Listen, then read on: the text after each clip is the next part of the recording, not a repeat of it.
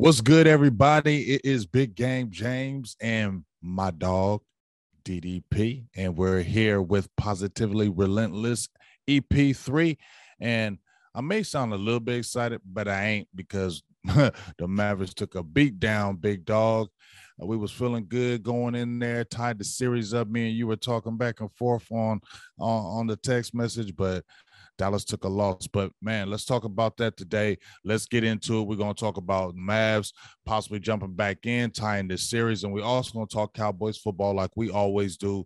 Going to yep, just yep. talk about some things, free agency, maybe a little after draft, some CeeDee Lamb. Is he going to really be that guy? Uh, but let's talk about it, DDP, and let's first, first of all, let's talk about this game because that's going on, and the Cowboys aren't. Let's talk about yeah. that, big dog. Yeah, that was painful. Uh, it'd be one thing if they had just gone to Phoenix and lost. Mm-hmm. They got trounced in the second half. Right. And I mean, it, it's a tough thing to go to Phoenix in general the last couple years. I mean, they won an NBA best 64 games this year. So we know that they're a really good team. We also know that they're like 53 and 0 win leading going into the fourth quarter. They don't give up fourth quarter leads. So it's almost like if you're going to get them to even have a shot, you're going to have to trip them up in those first three quarters. And for about a quarter and a half, Dallas actually came out firing. Like they started the game getting whatever they wanted, getting in the paint, getting buckets, good penetration and kick out buckets. I mean, man, if you get a big game out of Bertans, you got to actually capitalize on that. But the problem is they got nothing out of the rest of the guys. Like Brunson got what he wanted, Luka got what he wanted. Nobody else got anything. No other starter scored. Like brutal brutal uh, in that. Way too much ISO, way too much uh, backing down. I think Phoenix had really good adjustments, and Dallas never really adjusted to those you know changes that Phoenix did, and that's not been a common thing for them. Like Dallas has been really good this year at making adjustments, particularly at halftime. So I was very surprised that as things started to kind of go off the rails and they gave up an eight point lead right before the half. They did take a like I think one point lead into the half, mm-hmm. um, but they they kind of already started to have the wheels shake a little bit, and they didn't make any adjustment. It's like they kept doing the same thing, and then the third quarter was another disaster. Twelve turnovers in the quarter by itself, um, and just completely stubborn bad offense just brutal game was already over at that point just painful so they they still got a chance. The home team has won every game, but the problem is if you're going to pull off the upset, you got to go win in Phoenix at some point. But first, you got to handle your business on your home floor. Thursday, I believe, is the next game. So I don't know, man. Um, this is a good measuring stick series. The ultimate nature is Phoenix does just have more artillery at their disposal. Dallas is going to have to play above their heads and make phenomenal coaching adjustments. And you wonder how many bullets they got left in the chamber at this point. Yeah, I feel you with that, especially um, with the with the blowout in the second half.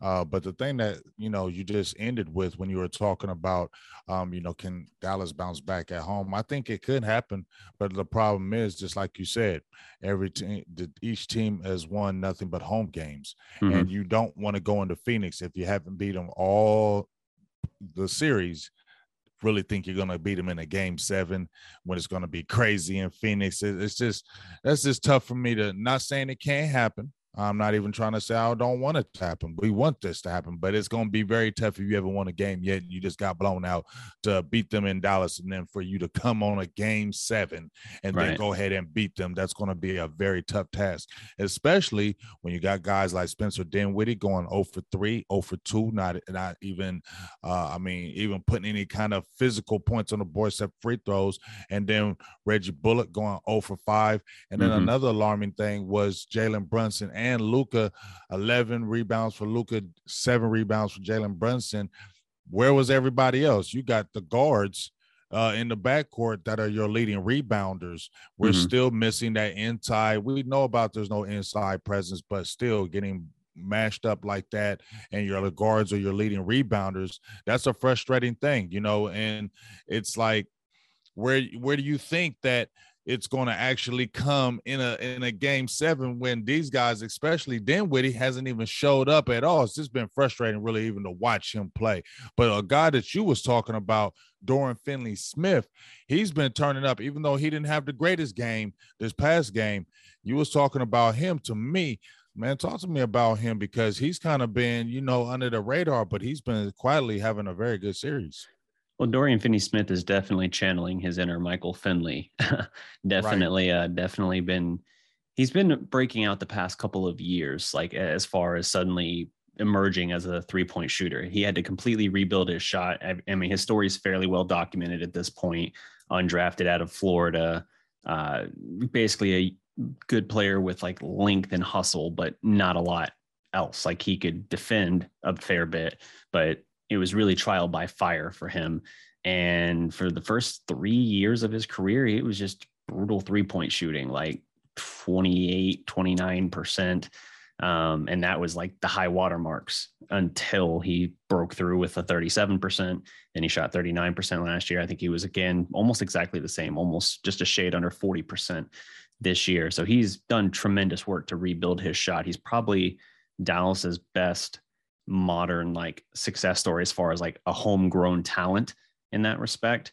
Mm-hmm. Um, and in this playoffs, and this playoff run in general, not this series specifically, he's been probably their most underrated guy. Like we we were talking before about, you know, yeah, he had a, a struggle game this past one, as did all the starters not named Luka or Jalen, but in the games Dallas has won in this series, he has been the difference. It's not just game uh, game four, him knocking down eight threes on 12 attempts, including a stretch just over six minutes to play where he knocks, he gets a defensive stop, knocks down a three on the other end, strips DeAndre Ayton under the basket after he gets an offensive rebound, and then in transition hits a three going the other way. That's hmm. stop, three, strip, three in transition. Like that is the most phenomenal one, two, three, four punch you can have. That is a single right. dude putting the team on his back because the lead was four, right. I think, at the time. Right. He he provided the dagger and then he just kept jabbing him with the damn thing. Like he was just like, uh-uh, "We're done. We're done here. We're tying mm-hmm. the series." Mm-hmm. And uh, that's that's a testament to to him and what he brings to it because it's not like he's just a three point shooter for this team he's a guy who he's going to take the tougher defensive assignments. It, maybe not always the toughest in terms of like the the dynamic nature of it. Like we mentioned, Reggie Bullock struggles in Game Five. I think he might just be running out of gas at this point. Honestly, right. like right. you think about how he's picking up like Chris Paul full court this series. He dealt with Mitchell last series. Like he's taking really difficult assignments, and he had been shooting forty percent, I think, on the mm-hmm. postseason run. So he could be wearing down a little bit, which is understandable, but obviously spells trouble for Dallas. But Dorian in this run is shooting like 42 or 43% from three. Let me see, I got the stats here actually. So he's shooting 43%, I believe. Yeah, 43% from three on 7.2 attempts per game. That's really, really good. He's man. letting it fly. and and here's one of the differences too, as I mentioned, uh, Bullock in contrast. Bullock is he he'll move around more for his. Like Dorian is a spot up shooter, mm-hmm. but Bullock he'll come on a screen. He'll you know he'll move more with the ball. Dorian is literally just a spot up guy, and Luka finds those guys. He sets them up. So it's a different variety um, of approach there. But Dorian has absolutely been killing it in this. Obviously, 24 points in game four was huge. In the two games Dallas won, Dorian attempted 11 and 12 threes respectively. So mm. that's huge. You know how yeah. many he's shot in the games that they've lost? Talk it's to me, been, big dog. I think it's been four, three, and five. Hmm. So about half, if not less than what he's getting in those other games. Now, part of that is playing back at home. I get that. But right. he has been, when he's getting looks and knocking them down, and we saw this the past two years, frankly, against the Clippers, especially last year, early in the mm-hmm. series, mm-hmm. when he's knocking down shots, Dallas is They're so much better. Nearly so much better, right? When he's really hitting them things, I didn't oh. mean cut you off, but when we when we when when he's hitting those and hitting those corner 3s mm-hmm. and it's in the flow of the game, Dallas is just like a different team. Just like you said, it's more they're more energetic. Um, you know, they're more lively. He brings that element to the team, and plus, I mean, he's leading the he's leading the team in free throw percentage as well. He's uh, shooting ninety one percent from the uh, free throw line, so. Mm-hmm that's critical as well. So you're dropping in 12 points, like five boards a game, almost averaging 40 minutes. Yes, he's definitely doing his thing. Kind of like the third person where you missed a Hardaway, things of that nature. He's come in yep. and really kind of saved the Mavericks uh, in this kind of series. Yeah, absolutely. And the thing with Dorian too, like you you just mentioned, like he's playing a ton of minutes and he's taking on like very difficult, if not the most difficult defensive assignment, like the second most uh, dif- difficult matchup. He's mm-hmm. also incredibly versatile. And he's a guy who the best thing Dallas might have done this year, like obviously everyone's going to point to the KP trade, but I, I think the under the radar thing that maybe they're seeing a little bit now and actually recognizing was giving Dorian on the same day, almost within the hour they traded Porzingis, they got Dorian to ink a new four year, $55 million extension. He was on a three year, $12 million contract before. Mm-hmm. To give some insight to that, his counterpart on Phoenix last year, uh, Bridges, signed a four year, $90 million contract. So, huh. Nothing, not taking anything away from Bridges. Fantastic right. defender, has had sure. some big impact moments in this series, particularly sure. in Phoenix. Right. But do you think the difference between the two of them is $35 million? When you watch them play, it ain't, no. it ain't, you ain't seeing it. You know what I mean? Yeah. And Bridges doesn't, you know, we've seen Dorian, we saw it last year against the Clippers early on, and we have seen it now in these two series this year. If Dorian is getting his looks and he's knocking them down, he is the difference in some of these games. It's like the fact that you have Dorian jumping in on the mix and pouring in 20 points, 24 points, whatever, that's when the other team is just like, shit, dude, we can't do anything with that. Like Luka's going to do what Luka's going to do, but you got mm-hmm. this guy pouring in that much work. Like we, we're not able to like weather that storm. You don't really see that from Bridges. Bridges is just kind of the utility guy who will chip in every now and then with that. At least in this series, that's how it's worked out. So it's phenomenal value for a guy and I'm telling you, man, if he had hit the market this summer, he would have gotten so much more. But mm-hmm. I think he mm-hmm. actually has the, as much as fans want loyalty from players to take like hometown discounts or whatever. I think Dorian actually legitimately did that to an extent. Like he still got a comfortable contract, but he understands like the, the Mavericks were really the only ones that took a shot on him coming out of Florida. He didn't get drafted.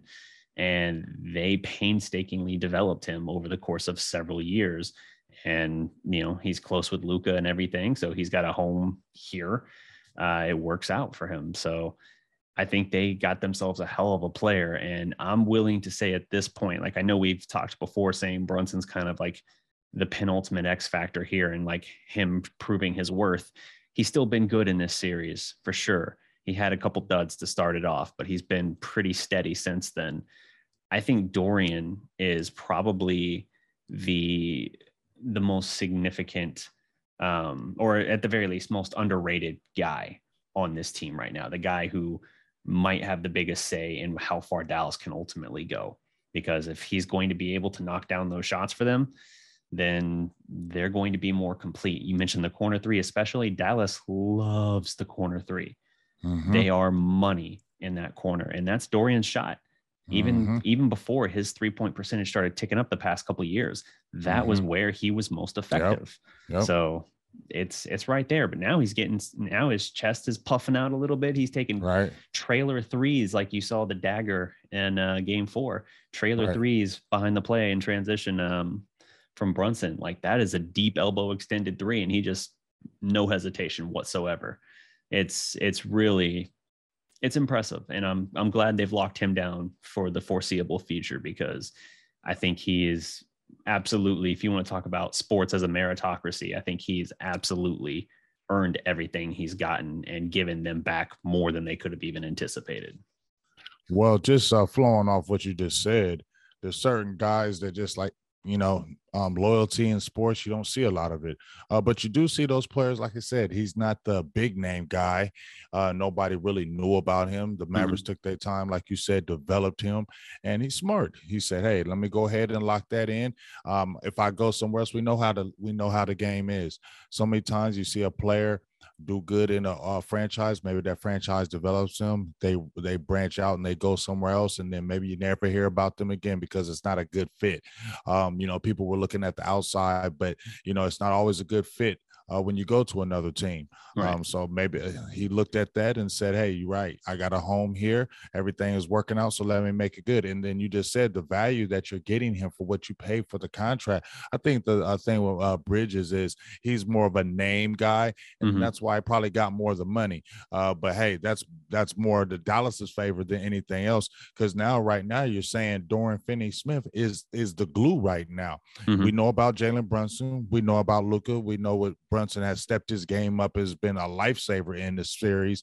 Uh, well, in the playoffs in general, especially in Utah, he went oh, nuts oh, yeah. uh, while uh, Luka, uh, Luka was out. But when you get a glue guy you feel me? When you get a glue guy that's going to be able to be a utility guy, hit the threes when you need, free mm-hmm. throws, defend, give you quality minutes, uh, that's what's going to help you kind of propel you. And we hope that can happen um, in this next game six at home. We hope he has a big game. We're going to need yeah. that from him. And then hopefully he got to go turning crazy in a game seven. But a couple players that you was talking to me about and we already know about um, Luka and Devin Booker. Now, them two been kind of going at it. They had a little serious little spat where they was uh, talking some trash back and forth. And even when I've been seeing in the interviews, DDP, I've been seeing little smirky things from like Devin Booker. Every time they mention Luka, he be smirking. Yeah. And so I'm like, this little might be. Is this a rivalry? You you talk to me about it. I said, is this a rivalry? It could be. And when you look at both them players, you told me you was going to tell me something about who would you really build around? Man, expound um, with me upon that uh, because that's something to talk about because them two is fiercely going back and forth with each other right now. Oh, for sure. And I, I think the Booker stuff is intentional, completely intentional. Mm-hmm. I, I, think he's aware how insufferable he's being. Uh, mm-hmm. He, you know, he literally like laying on the ground. He got fouled uh, in the game last night drops to the ground like he got shot, lays there long enough that the officials huddle and decide, oh, you know, we will go ahead and review it. And then they end up getting a flagrant one called on Dorian Finney Smith. Mm-hmm. And Booker literally looks up, sees what's happening, sees a fan right there recording him, smiles, and says, the Luka special. Like he knows what he's doing. Yep. It's also it's also kind of impressive to first of all look at the guys he's like trash talking or stepping to in this case. It's Luka and it's Jalen Brunson. He's not he's not saying shit to uh, Dorian or to Bullock, you know, the actual like known defenders on the team. Like he's trying to trash talk the guys that don't have that reputation and don't right. have that kind of that harder edge to them. But mm-hmm you know, it, it is what it is. He he's fully aware of it, but at the same time, his trash talk comes uh, almost as an aside, not like to the guys, but you know that I, I think he's trying to get in their heads a little yeah. bit. And you know, he, you saw it in game one. I think uh, him saying Jalen Brunson is too fucking small or whatever, like in in mm-hmm. his face essentially. And mm-hmm. then Brunson proceeded to run his ass over the next two games in Dallas, which was pretty amazing. Right. But I mean, you talk about it. He's a phenomenal scorer, no doubt. He's 25 years old. Like it feels like he's been around for forever. He's hundred years. years it, yeah. You feel me? It's feeling like he's been playing in the league forever. He's only 25. Yep.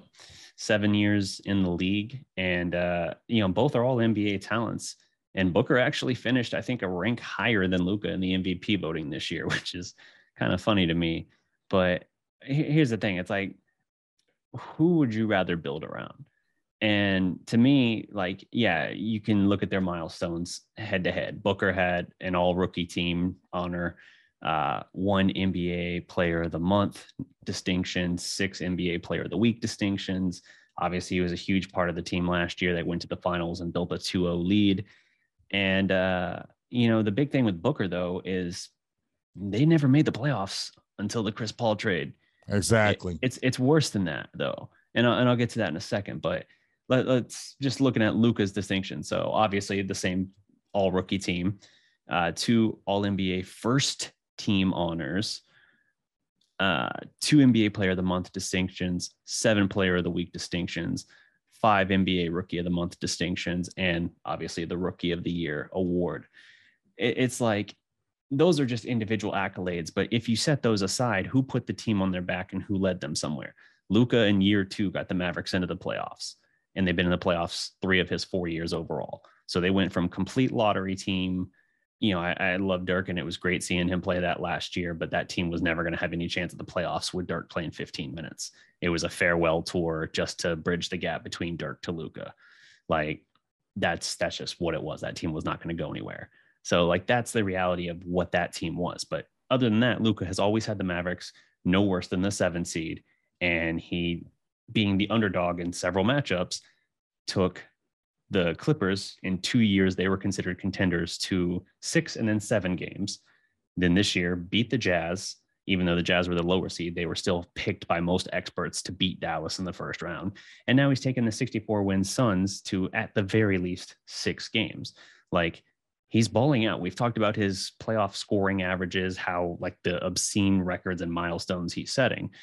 Meanwhile, you have Phoenix with Devin Booker.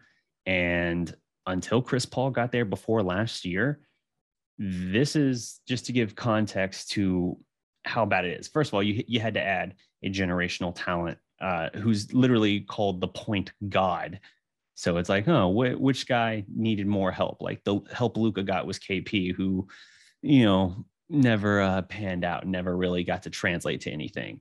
Luka elevated Dorian Finney-Smith guys, Maxi Kleber, Jalen Brunson. Like he helped elevate that team into a four seed and a five seed last year. That's what he was able to do. But for Kmart Kobe, you're talking about a guy who before Chris Paul got there he lost 59% of his games before Chris Paul got there. You're talking about a guy who, let me see. So, sorry, let me correct that. I actually was not near harsh enough. He's lost 59% of his career games to date. And before Chris Paul, he lost 81% of the games he played in. Sorry, the, the kids are cooking. All right, no worries. But did you did you hear that stat though? Yep, I sure did. 81% of the games he played in prior to Chris Paul getting there, he lost. 81%. 81%. 81%, bro. It, and like, now he hella cocky right now too. Oh, the, yeah. He he's so cocky right now. Like the Smirks, like I said, you know, I just been kind of frustrated with them Smirks because uh, you know we remember we remember Booker. We remember how you when nobody was talking about Phoenix.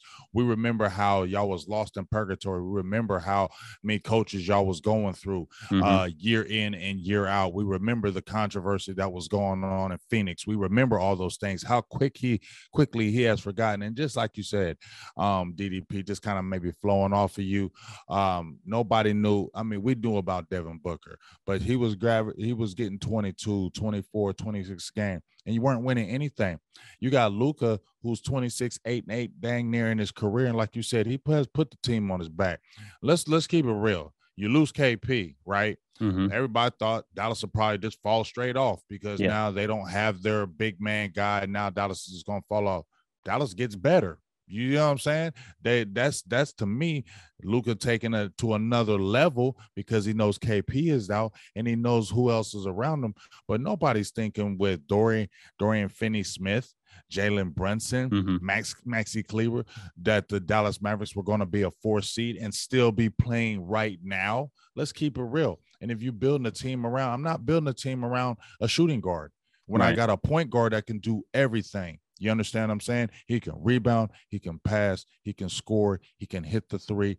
And as I said before, he can control the game more than uh, Devin Booker can. And I want a guy that can really control the game more than yeah. a Booker can because he's a two guard. And my guy's a point guard with the same size and probably mm-hmm. a little bit bigger. So, yeah. when I really look back at that, to me, um, I love Booker's talent. I when I came out of media school, uh, DDP, I actually did an article on Booker and that was in 2016. And I was talking about him then that mm-hmm. watch out for this kid. He's going to be one of the next kind of top scorers and one of the greats. So it's not, I've always felt Devin Booker and liked him as a player. Uh, but if we're talking about building a team around, to me, that's a no brainer because I like to have a guy who's controlling the tempo and it could get me everything rebounds, points, assists, and uh, really can kind of control the team. I like that. And you see the trajectory and what he's did so far. I think there was a stat comparing him with um, LeBron James on like triple doubles. I yeah. think uh, his triple LeBron had like 10 up until this uh, point. Mm. Luka already got like 46. And bro, we already know what King James has done and with, with the phenomenon when he came into the league, bro. He the the triple doubles comparison is is just crazy in that short period of time, big dog. Yeah, I mean, Luka Luka controls all aspects of the game, and he had a bad game uh, the other night. And I know some people are going to say like, "Oh, well, I would love to have a bad game in which I still had 28, eight." And we're talking about decision making. We're talking about controlling the game. I, I think he got thrown out of his element, and he didn't adjust, and he was making he wasn't handling possessions well. He wasn't leading the team uh, in the way they needed, whether you're, whether you're talking about body language or just how he was controlling possession after possession, uh, just dribbling the ball into the dirt until there was five seconds left, and then either forcing a shot or throwing a hand grenade to someone with one second to shoot. Like that's mm-hmm. not that's not ideal. Mm-hmm. But even even back to that, like if if we want to talk about like Devin Booker, um, you know, being kind of soft essentially, and I think he is. I think he's pretty uh, Charmin soft. Phoenix as a team acts like a team that's won multiple championships already. Like they have a weird kind of arrogance about them. They threw a fucking parade for making the finals last year. Who does that?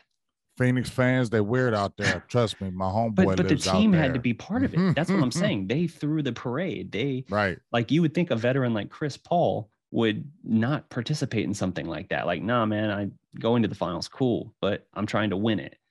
Like, I'm glad they blew the 2 2 lead. Like, that, that's the weakest thing I've ever seen.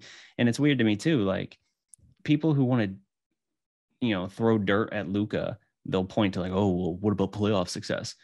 He's playing in his fourth series at this point. Yeah, he lost to a favorite twice when he was the underdog. And then he got a win this year and now he's going up against the best team in the playoffs like and he's been individually sensational mm-hmm. so what's what's your point? point and if you're trying to use that point in contrast to say like Devin Booker like oh what about playoff wins and finals appearances the fuck did Devin Booker do before last year? Exactly. Did, he get to the playoffs? Nothing. Mm-hmm. like his first 3 years in the league were like 24 wins 23 wins 21 wins. Then hey they broke out 31 wins. And then Chris Paul got there. And suddenly it's like oh okay now things are fine. Like it, it's frustrating. Like there there was a little more time in there obviously but uh it's it's frustrating because it's like wait so they had one run in which it was more about the guy they added than about him. Like he's the leading scorer. He's the number one option. I get it. But like if you look at phoenix i say what makes phoenix the best team is not devin booker. I think it's chris paul. And there's a mm-hmm. reason the two games in Dallas when they took Chris Paul completely out, made him turn it over uh, five and seven times, and even got him to foul out in short order in game four. There's a reason Dallas won those games pretty handily. Exactly. Mm-hmm. It's because he's the engine. He's right. what makes that team work. Now, head to head, yes, since Luka came into the league, Luka and DeAndre Ayton, uh, Phoenix has crushed Dallas. And Booker has had some big scoring games. I I don't dispute that at all. It's uh it's one of those things where they've even when they weren't good, they had a pretty good collection of long, lanky defenders and guys who could kind of be scrappy and utility type players. And uh, that matched up better with Dallas than they had really enough to counteract with. So I look at their team now, and it's like look how many lottery picks they have on there. Look at the the names at this point they have on there and the significance of those names. And then compare that to the Dallas roster where you got Maxi and Dorian who are both undrafted, where um, you know, like some of these guys too, like Dinwiddie, he's a guy that people thought was washed two or three years ago. And to be fair, he's kind of he's doing even worse in this series than he did in the Jazz series. At least he had 15 points per game inefficiently against the Jazz. He's mm-hmm. now like seven points a game and he's turning the ball over three times a game, which was a complete reversal from the regular season with Dallas. But right. it's uh it's striking how this team is from a talent perspective, they're completely outclassed. Even though, even though I think they have the best player in the series, even though I think Brunson has still rounded out into be a pretty good player for them again after the first couple of games were a, a kind of wake up call to him. I still just think Phoenix has way more firepower. And even though Dallas has good coaching, I think Phoenix has really good coaching too. So I, I, just think the complete assessment is Dallas either has to play out of its mind, particularly its role players like Dorian Finney Smith, like Bertans, like Maxi. You got to get three or whatever of those guys, two or three of them at least stepping up every game, plus Luka and Jalen doing their thing. Or you're going to have a night like the other night where Luka goes for 28, Jalen goes for 21, and your next leading scorer is Bertans with 10 off the bench. Dorian had eight. Dorian was the only other starter to score. Nothing from Bullock, nothing from Powell. Uh, Dinwiddie, like I said, 0 of 3, three turnovers in 16 minutes. Like it's it's rough. If Dallas is going to do anything, it's going to be because they actually have their guys show up. But as far as like who I'm building around, who's done more with less and who's achieved more individual accolades because the the high watermark for Booker people point to is the 70 point game. They won like 21 games that year. And that 70 point game that they were getting blown out in that yes. game. And it was, and that's not, that's wanna, not something to brag about. You want to talk garbage time and pat, stat padding? That's that it. was it. That That's game was definitely it. If you watch that game, because I watched that games, um, I saw it was stat padding because it came to the point where the team saw he was trying to get that number and they were pushing him to get it. You're getting smashed in that game, by the way. Yep. You got smashed in that game, and they were just kind of. It was kind of like they were like worried about the individual accolade more than the win. That's how bad it had got there that they weren't even concerned about the win. They were looking at the points. So that's how quick Lee, we forget, you know, how um it's changed. But I think another thing with it is, you know, is not just with Booker.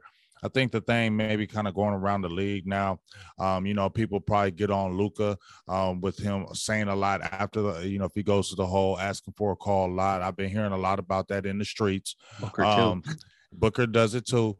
Uh, but I think I'm, I'm, gonna just keep it real, dog. Uh, this dude is a white boy um, from um, uh, from Europe and people don't want to keep hearing that. That's mm-hmm. just what it is. They they they're not used to that. Uh, uh, a player that's coming in like Luka dominating the way he is, and they're not used to uh, a European, maybe white white white white guy just talking like that. Besides Larry Bird, but he wasn't from European, and I think uh, NBA American players still kind of feel some kind of way about that. I think I feel, and that's from me, my sure. opinion, because I see how they play against them, and I see this, see how how the the stuff is coming now. So I'm like, mm, that's what I kind of think it is more than anything else, and the fact that he's kind of killing everybody, and you know everybody's like, look at this and look at that. I think NBA players are tired of hearing about Luka, and now now he's starting to get that like maybe backlash kind of hate, and I see it in this series, and I see it with Chris Paul, and I see it with Devin Booker, in my opinion. Yeah, I mean, there's definitely something to that. As far as the the European thing, the last four MVPs have been European players, and the now two time reigning MVP is Jokic. So obviously, like it, it's not a it's not a talent discrepancy thing like it was perceived before, but mm-hmm. I, I do definitely think that because of Luka's just laundry list of accolades even before he came to the NBA and his young, I mean, his age coming in, like he was being basically branded as a prodigy coming in. And to be fair, he is. I mean, what he did back then was yeah, crazy. Yeah. I mean, multiple championships and MVPs by like 18, like absurd. Um, but at this point, now it's like, okay, now it's the highest level. He still has to grow and learn that's why it's like you can say like yeah he had 28 and 10 or whatever last night and that's great but you know it you have to actually hold these guys to the highest standard it's like if a lot is if you're given a lot then a lot is expected of you and that's kind of the case with Luka here so you can say like oh well his bad game was still like a, a very productive one from a stat sheet perspective Yeah, but his usage rate is like 45%. His usage rate is way up there. Like a, a complementary or competitive comparative, there you go. Um, usage rate would be like Russell Westbrook's MVP season.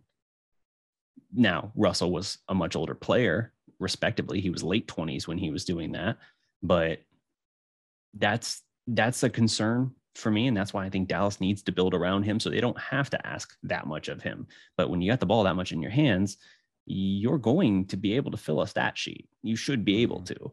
I mean, mm-hmm. shit, he can go 1 of 10 from 3 in game 4 and not really matter because the rest of his stat sheet still looked good. And thankfully, the rest of the team still shot the ball well from three. It's like if you take his three point shooting out of the equation, Dallas shot the lights out in game four from from three.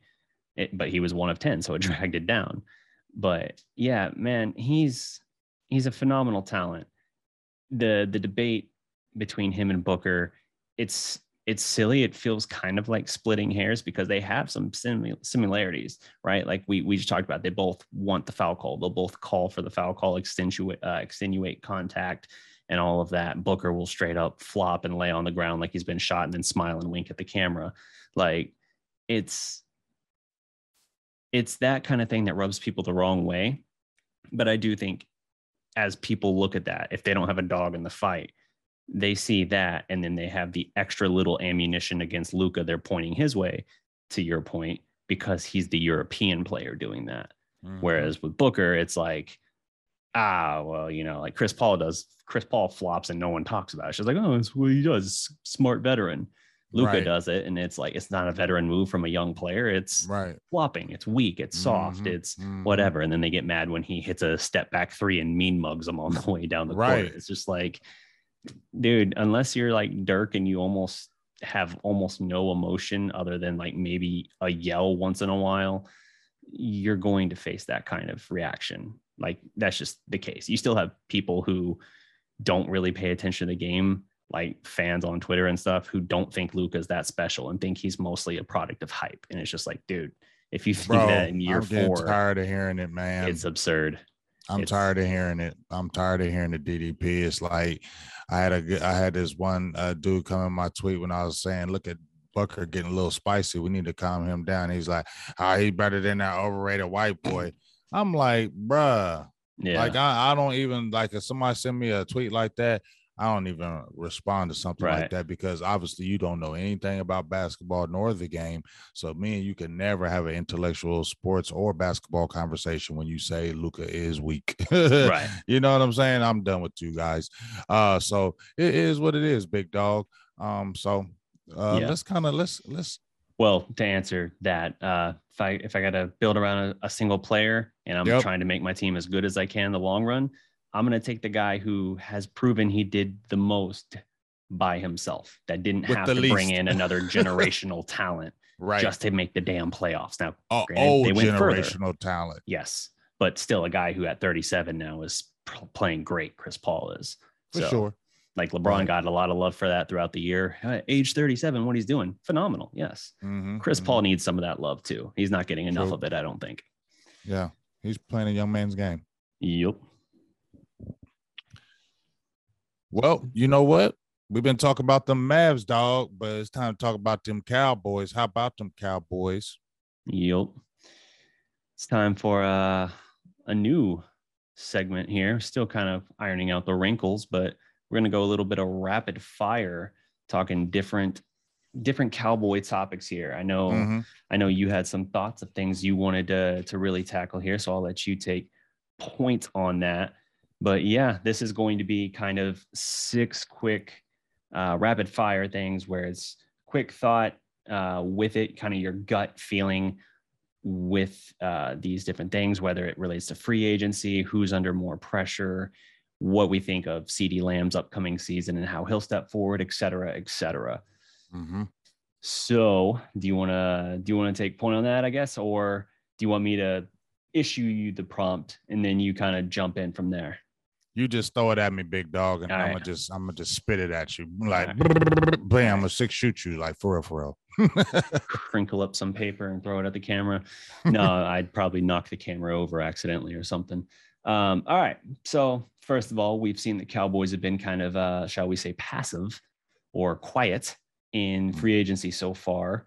But uh, do you think they'll be more active now in this kind of third wave of free agency now that the draft is come and gone and they have a better idea of what they still need?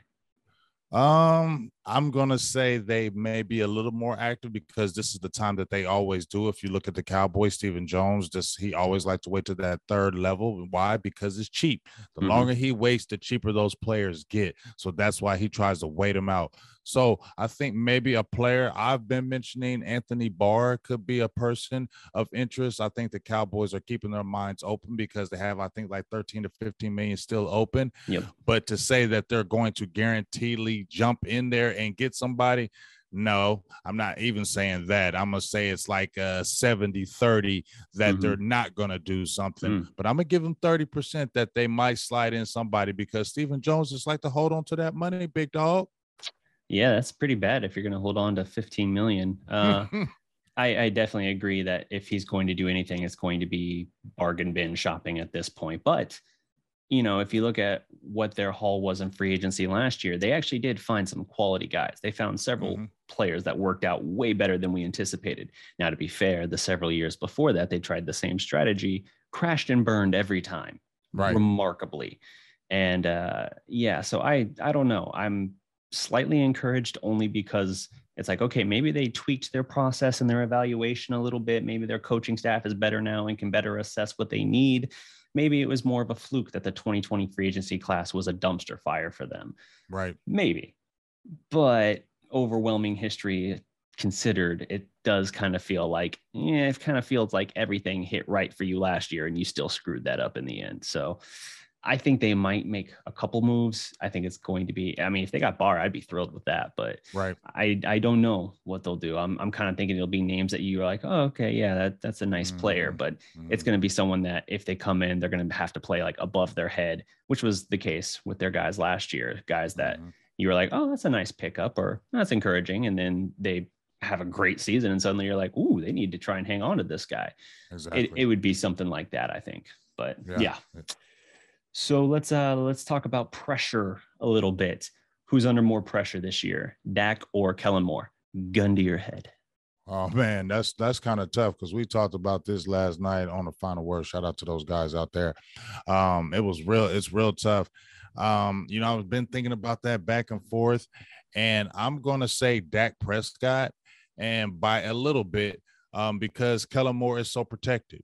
And, and that's the reason why. When I listen to Stephen Jones once again, and when he said, I love Kellen Moore, so we are bringing him back. And even when this uh, series ended the way it did, I didn't hear people going, especially from the front office, going off on Kellen Moore. It's almost like they're giving him a pass because it wants to validate why we kept him. So that's why you're not going to hear that noise about him because it's the Joneses that kept Kellen Moore because he was their boy wonder. So of course he's not going to get any of that. But Dak Prescott, I feel like still has the most pressure for the simple fact that now you don't have Amari Cooper. A mm-hmm. lot of mm-hmm. people said yet you hung on Amari Cooper. That's who made you better. So, mm-hmm. so now you don't have Amari Cooper. You don't have those weapons that you did did last year. So now it's got what they're going to, people are going to be like, and he's never been a quote unquote huge fan favorite. A lot of people love Dak Prescott, but a lot of people don't love Dak Prescott in the Dallas Cowboys. So a lot of people are already undermining him from day one. So to me, he still has the most pressure, especially after that 12 and 5 season, especially how they lost in the playoffs. So the eye is really going to be on and they're going to say you're the franchise quarterback we want to see what's what what it is. So I think it's still pressure on him uh, more than Kellen Moore because he's not protected like him. That's interesting. My my initial thought before hearing your answer uh, was I would have thought more because it's easier. Like I know the Joneses like to pick their hand pick their guy, right? It was Jason Garrett before that, and they held on forever to to that ridiculous experiment. But it's like they do handpick their guy and they want to hang on to it, but it is an offensive coordinator and it is a guy who, okay, like we had a number one receiver. We weren't getting the production out of him that we wanted, which has to reflect on some level on the system. And now we basically picked you over him. And so there's going to be more pressure now to still produce. But after after hearing you kind of mention that, it's like, well, they yeah, they did essentially pick and shield Kellen Moore because Amari Cooper was incredibly outspoken about Kellen Moore's system and how they weren't feeding him enough and that he needed more targets. Like that's incredibly valid. So there's a lot of pressure on on Kellen Moore, yeah, but it's outside pressure. That's the thing. There's nothing in house unless Dak does something or says something. But Dak and him are tight. They've they've been tight. There's a reason he before he was OC was the quarterback coach and uh, you know, Dak backed him up initially his rookie year before Moore broke his leg in training camp or whatever, mini camp, whatever it was. Mm-hmm. So yeah, I mean, he actually is very insulated where it matters. Whereas Dak, he does have to prove something. And weirdly, he, even though he got paid, the way his contract is kind of set up, it's like he essentially has to prove that he is one of those top, top tier franchise mm-hmm. guys mm-hmm. now. Or, I mean, you want to talk about backlash to some extent from the fans? talk about if they move on from Dak Prescott and what your mm-hmm. quarterback prospects look like, you know. Mm-hmm. But uh yeah, it's it's kind of like as far as the decision makers are concerned, just from the actions they've taken and the things they've said, I could absolutely see a scenario where Dak is under more pressure where it counts, not externally, but internally. And it's mm-hmm. the polar opposite of the Kellen Moore situation. So that's mm. that's interesting. You said that, and then I started thinking like a different angle, and I was like, Damn, that's good. Appreciate it. Yeah. Uh, all right, let's. We're talking pressure. How about uh, mm-hmm. Mike McCarthy, lame duck? lame. We know he's lame. We know he's lame. Yeah. Is he a lame duck though?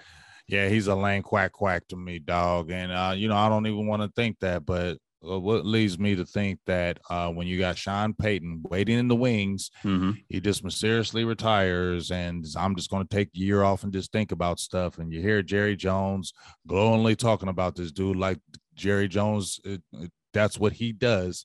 Uh, what makes me think that after this se- this past season, the 12 and five, and you had the, everything at your disposal, the best time to win it, and you did an absolute dud that I'm thinking you're going to come back with Sean Payton sitting there mm-hmm. staring you in the face that you're going to come back and have this miraculous season. You're going to miraculous with a lesser team. You feel me? With a lesser team, with all this controversy that's been going on in Dallas, you're going to miraculously rise above all this and take the Dallas Cowboys to a NFL championship. I'm sorry, I don't believe it. I think this is lame duck. And I don't care even if it is that one of the easiest schedules in the N- NF, the NFL. Yep. Dallas, I feel is still going to take a step back, and um, I just feel like you know you got the pressure to get to a NFC championship or a Super Bowl, or you're not going to be here. So I, am sorry, your best opportunity was last year with more. Now you're going to do more with less. I don't see it, and I feel like he's a lame duck. He's absolutely, right, yeah, absolutely a lame duck. Not even a question.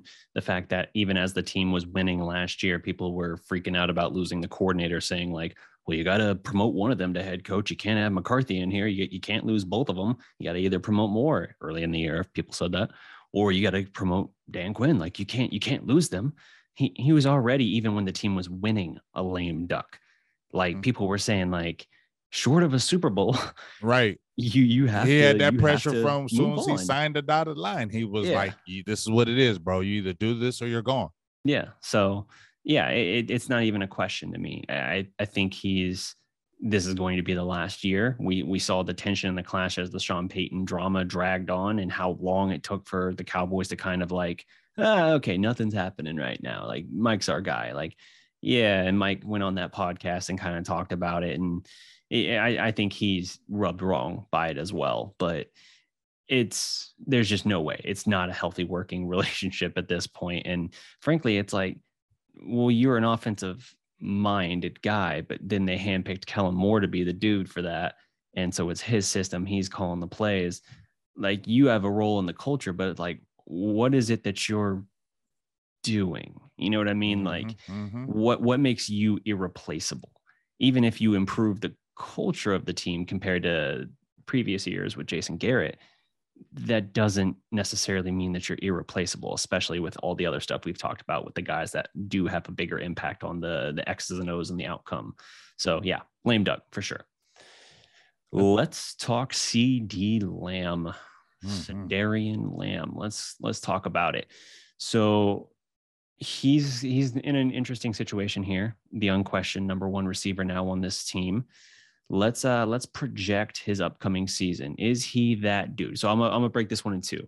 All right. Let's just first project the stats, and then we'll talk about the NFC East and his place in that as a receiver. Uh, what do you anticipate for CeeDee Lamb's season? Um, I think he's going to go kind of crazy this year. I think this is year 3 mm-hmm. He's the guy now. Uh, Michael Gallup is going to be out probably the first what five games. I'm gonna say at least five first 5 mm-hmm. games of this uh, season. You got a rookie coming in, and Jalen Tolbert. Um, you know Dalton Schultz is going to be on the one year deal, so he's going to get those targets. I mean, he's been getting the targets. He was the uh, one of the most targeted guys on the team last year, even with Amari Cooper. Mm-hmm. Um, and this is that year three. I think the Cowboys will play him later on, like they always do when they want to not pay you. Uh, but this is the third year, so that third year explosive 88 we want to hear all the noise. They want to get all the hoopla back in Dallas. So they want that excitement. So yeah, I think those numbers are going to be good. So 79, 74, 79 catches the first year.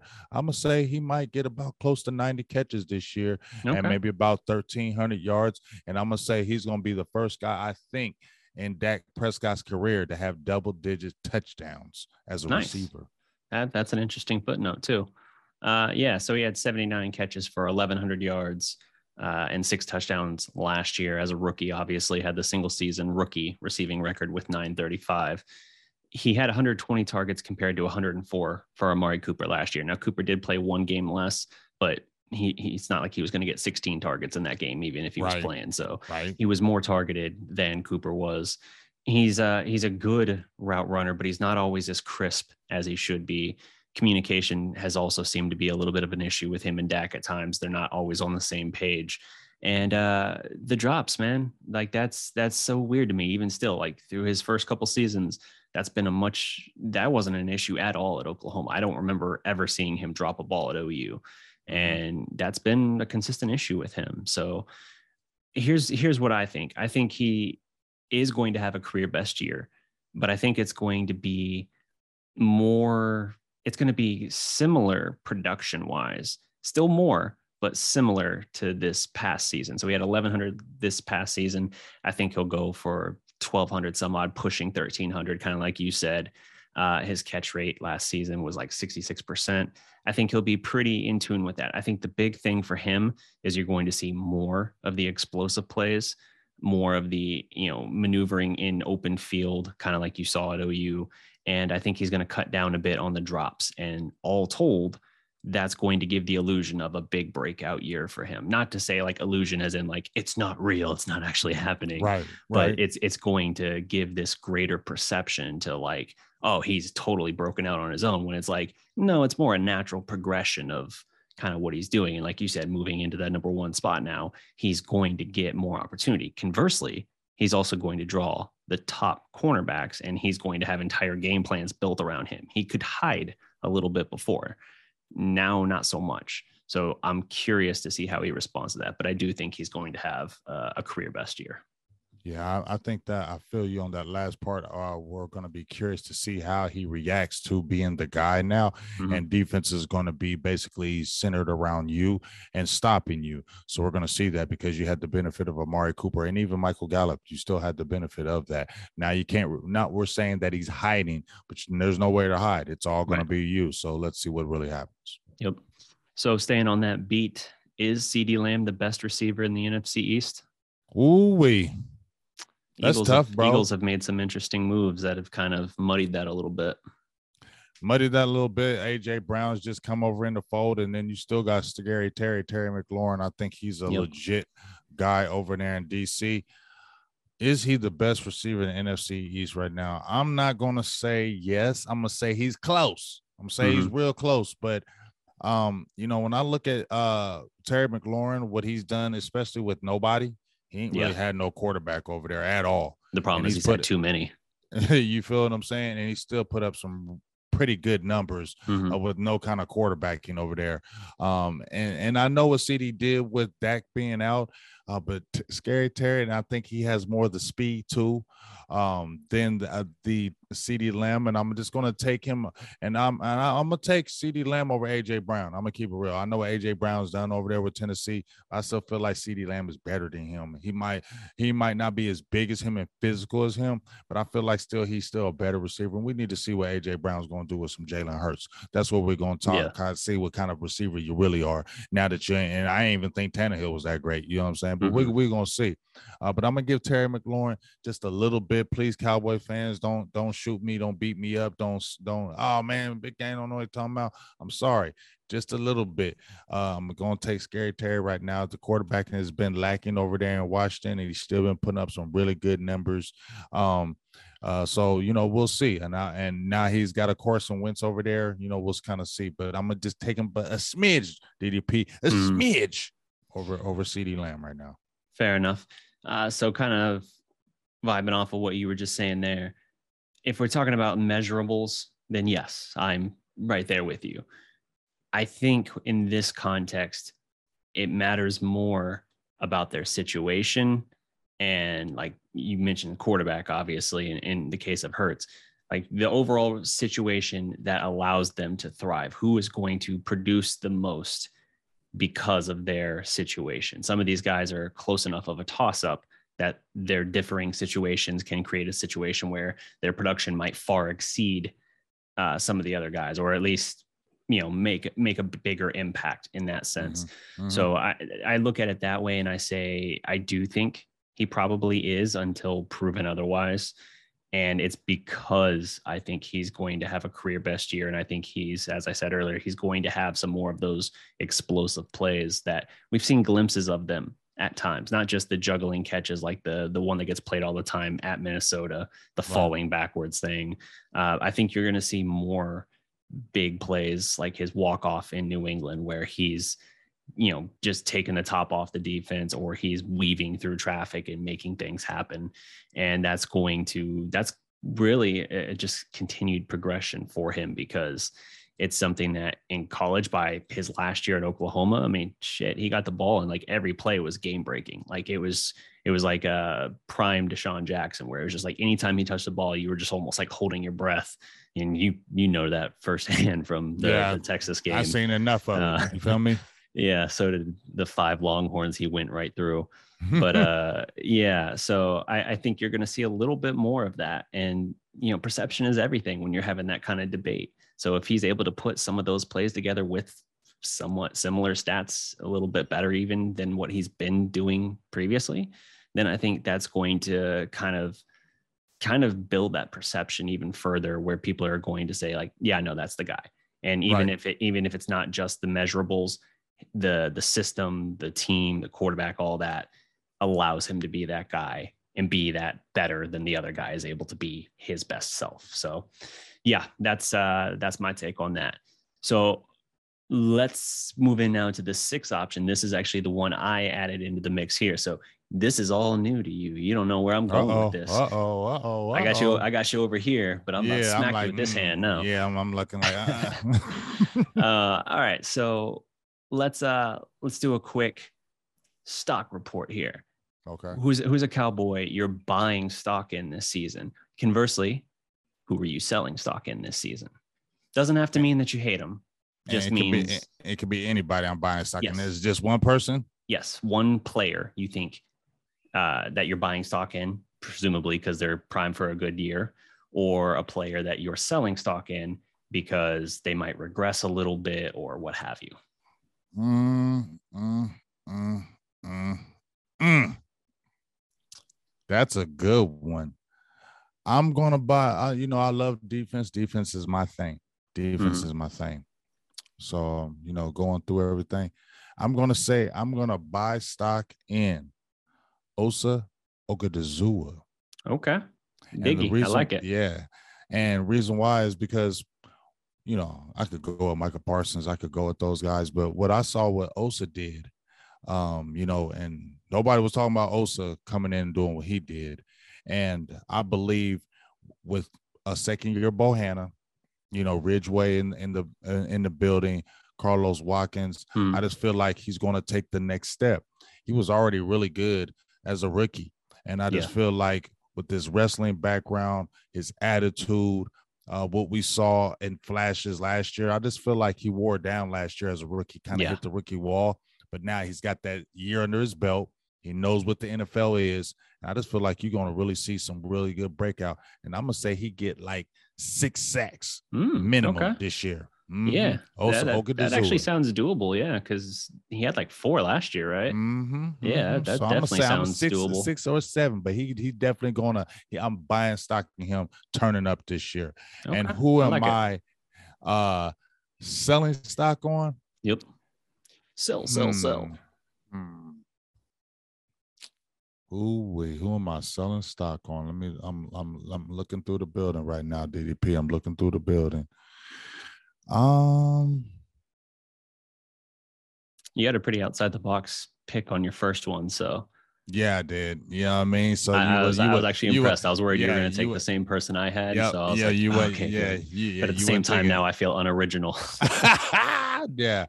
Um, because I got a couple people, and I just want to feel like who do I want to sell stock on more? Yeah. Um, I'm going to sell stock on, and this is a player that I want to do good, but right now I'm selling stock on Kelvin Joseph. Ooh, okay. Um, yep. I'm selling stock on him. I've, I've been saying, hey, we need to see what he's going to do. This mm-hmm. was year two. Um, you know, he was a second round draft pick. This was a guy that's supposed to be coming in. Um, and I just feel like what what's been going on in the offseason, we know what's what's what's happened to him.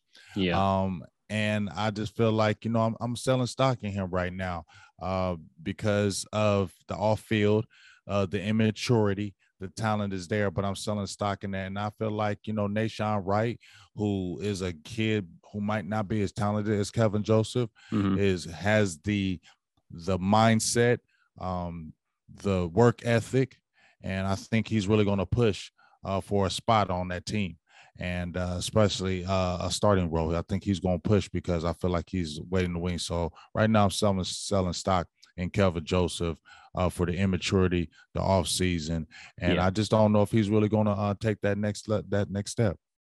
That's fair enough. Uh, so my picks here, a little more straightforward for uh, the two, probably the two people would most look to. In fact, I'm buying stock in Micah Parsons, and part mm-hmm. of that is just that what he is as an athlete and what he brings to the table is just not something that you can really like health permitting it's not really something that can be neutralized like that mm. closing mm. speed is nothing that you can contend with you can try and counteract it with some misdirection and all that but even as a rookie he showed a lot more like understanding of that and that's not to say he was never out of position but i really thought as a rookie he was just going to rely on his his physical gifts and just trust that and not you know, kind of have the mental side of it down. But you really didn't see a lot of that. Like he seemed like he was really pretty consistently where he needed to be, and he made game game changing plays in the biggest moments. And even if you are throwing double teams at him, even if you are chipping him and doing all this to try and contain him, all that's mm-hmm. doing is freeing up other guys. So you can still dominate. Ask Aaron Donald. You can still dominate even if you're not racking up huge numbers personally, just because right. of what you're forcing the other team to do. You're letting other guys eat essentially. So I, I'm buying stock in Micah Parsons because I see nothing that suggests he can't have a year comparable to last year, if not even a little better.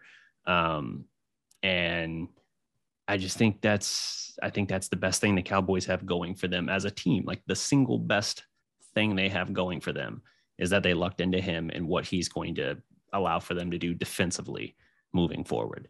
Conversely, staying on that tune of defense, I'm selling stock in Trevon, and uh, I've and and look, it's not it's not even like I'm hating on Trevon, right, dude?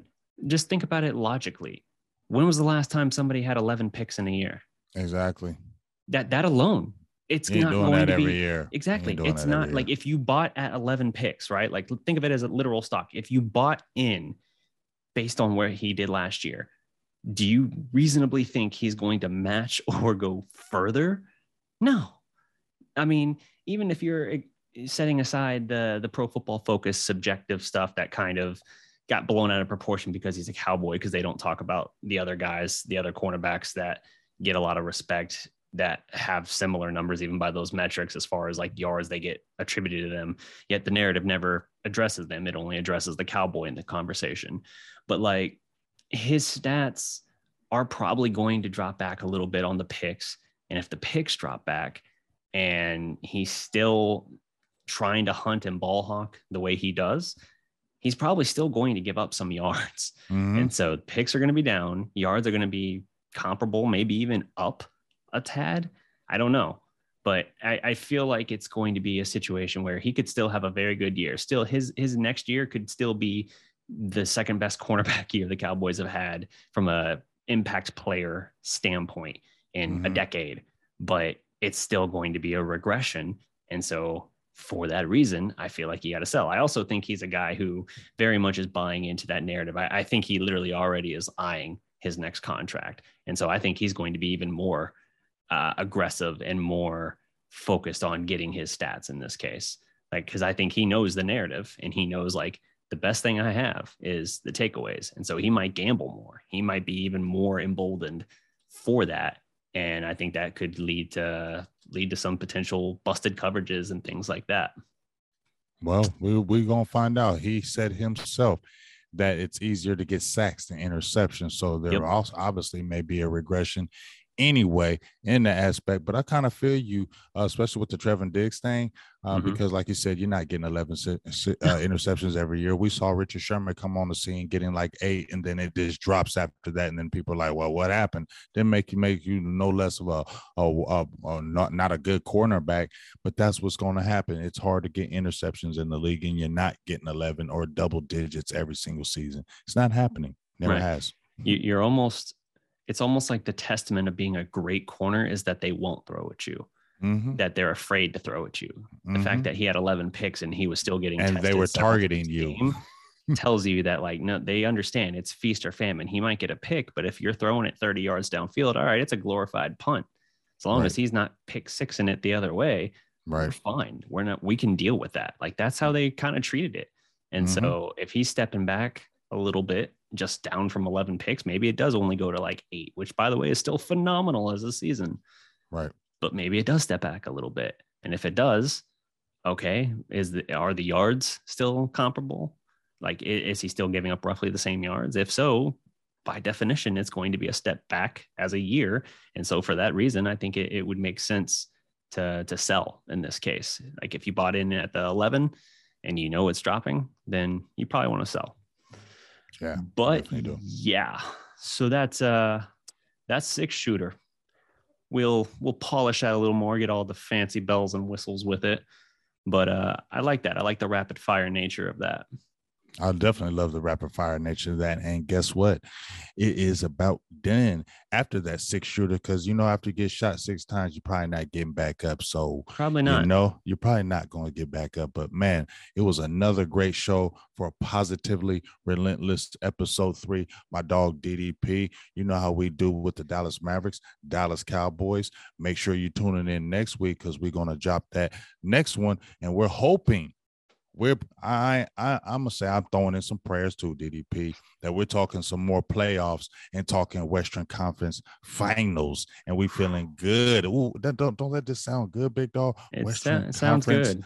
Finals. That's what we want. So we bringing that good energy, and we're gonna carry that energy over. And we're not gonna be talking about nothing bad. We're gonna be talking about good things, and we talking about man. Guess what? We could be going back to the mm. finals. So yeah, uh, and hopefully, if that magic happens with the Mavericks, it can please jump over into them Cowboys because they need every bit of that right yeah. now.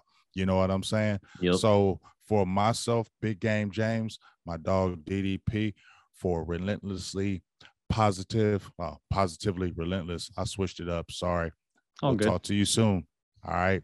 Peace. Peace.